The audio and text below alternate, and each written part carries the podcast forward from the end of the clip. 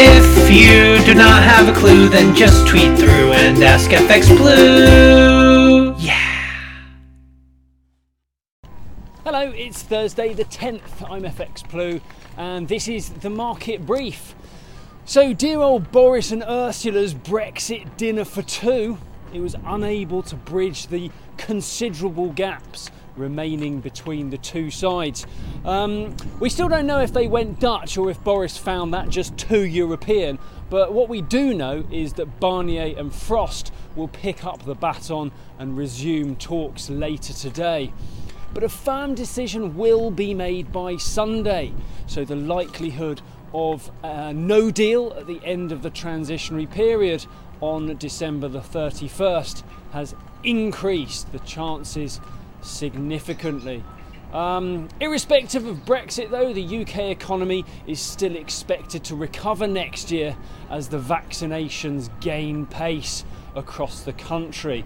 Uh, but ahead of that getting any real traction, London may well be placed into Tier 3 at next week's review. This news would surely be welcomed by Manchester and Liverpool they felt they were rather hard, hard done by and treated unfairly when West, uh, by Westminster rather uh, when the lockdown ended. Um, in the market, sterling reacted to the Brexit negativity as you'd expect. It dropped against the dollar from the mid 134s to the mid 133s, and against the euro, we dropped from close to 111.50 uh, to just over 110, which is where we open this morning. Um, over in the US, you'll remember how the Trump administration seemed pretty reluctant to provide a significant second support package. Well, the new administration favours a large scale stimulus package, but this will still face opposition in Congress and the Senate. Um, from Republicans who'll see this as overgenerous and too expensive.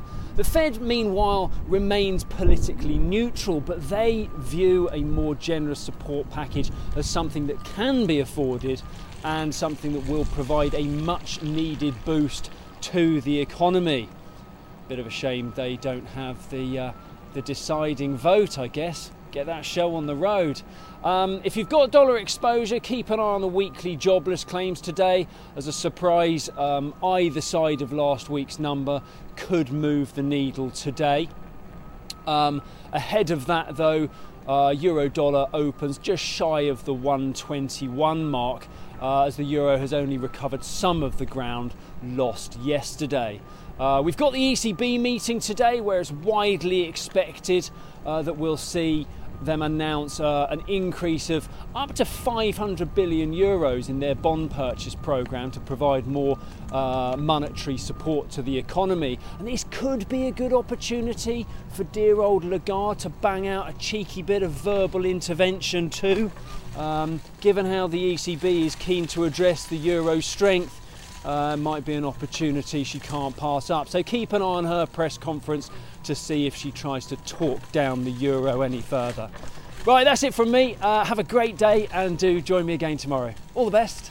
If you do not have a clue, then just tweet through and ask FX Blue. Yeah.